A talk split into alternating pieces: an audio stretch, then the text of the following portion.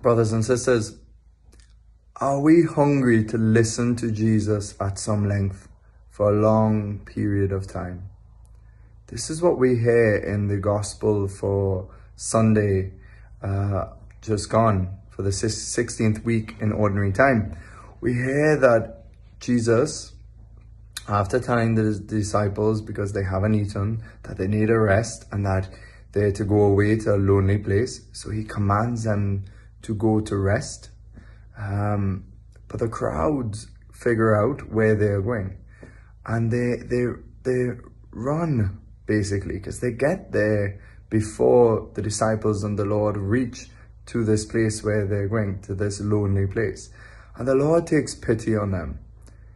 He sees that they are sheep without a shepherd, and he decides to continue to teach them at some length Jesus never gives himself half-heartedly. He gives himself completely. Despite in his humanity, his fatigue, his tiredness, he continues to give himself completely and utterly to the hunger of, of these souls who, who are looking for the truth, who, who recognize in Jesus the divine words, who recognize in Jesus uh, a wisdom that they had probably never seen on earth before, never heard from any other rabbi or any other teacher.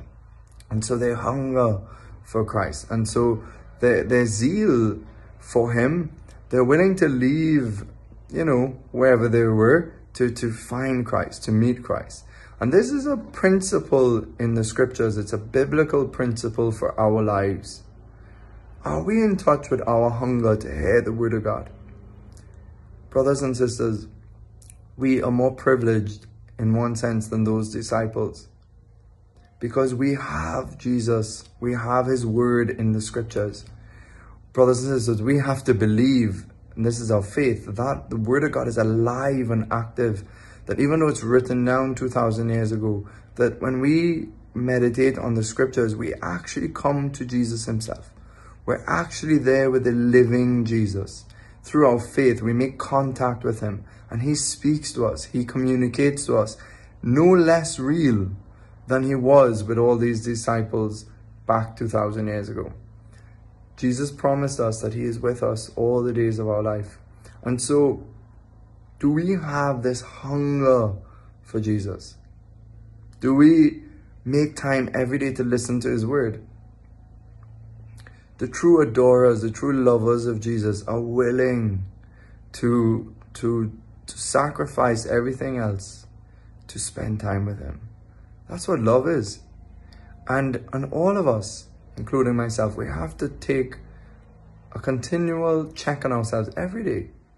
Am I letting other desires into my heart? Am I, am I being distracted? Am I filling up that hunger for what is real and true and beautiful, aka Jesus in my life, with things of the world? With, with other desires that, that, that drain me of that vital life and energy that should be channeled towards communing with God. And, you know, it's so key to be able to spend time with the Word and with Jesus so that we could learn how to listen to the voice of the Lord. We're living in times of great confusion, uh, great confusion in society in a sense that where it's not easy to see how clear um, we should live our Christian life because so many Christians are Christian in name. Uh, so many Catholics, we're, we're Catholic in name.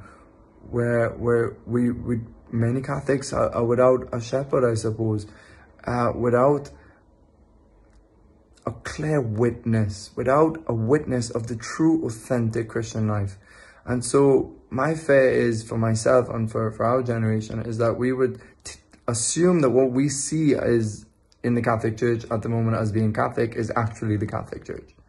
Um, and the only way to really discern that is by sticking close to the saints and sticking close to to those uh, to the wisdom that they have by reading spiritual reading by by also by you know discerning the right voices in the church that we should listen to.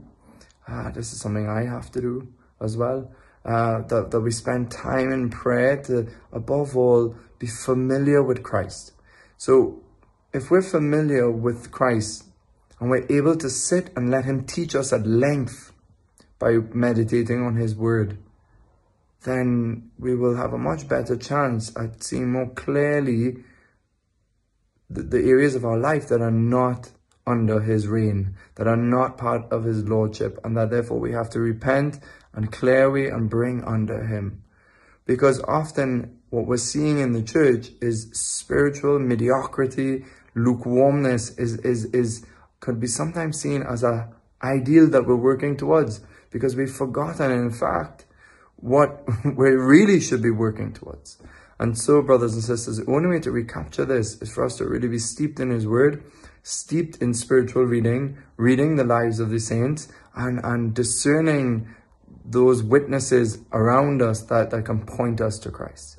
And may the Lord bless you. Father, Son, Holy Spirit. Amen.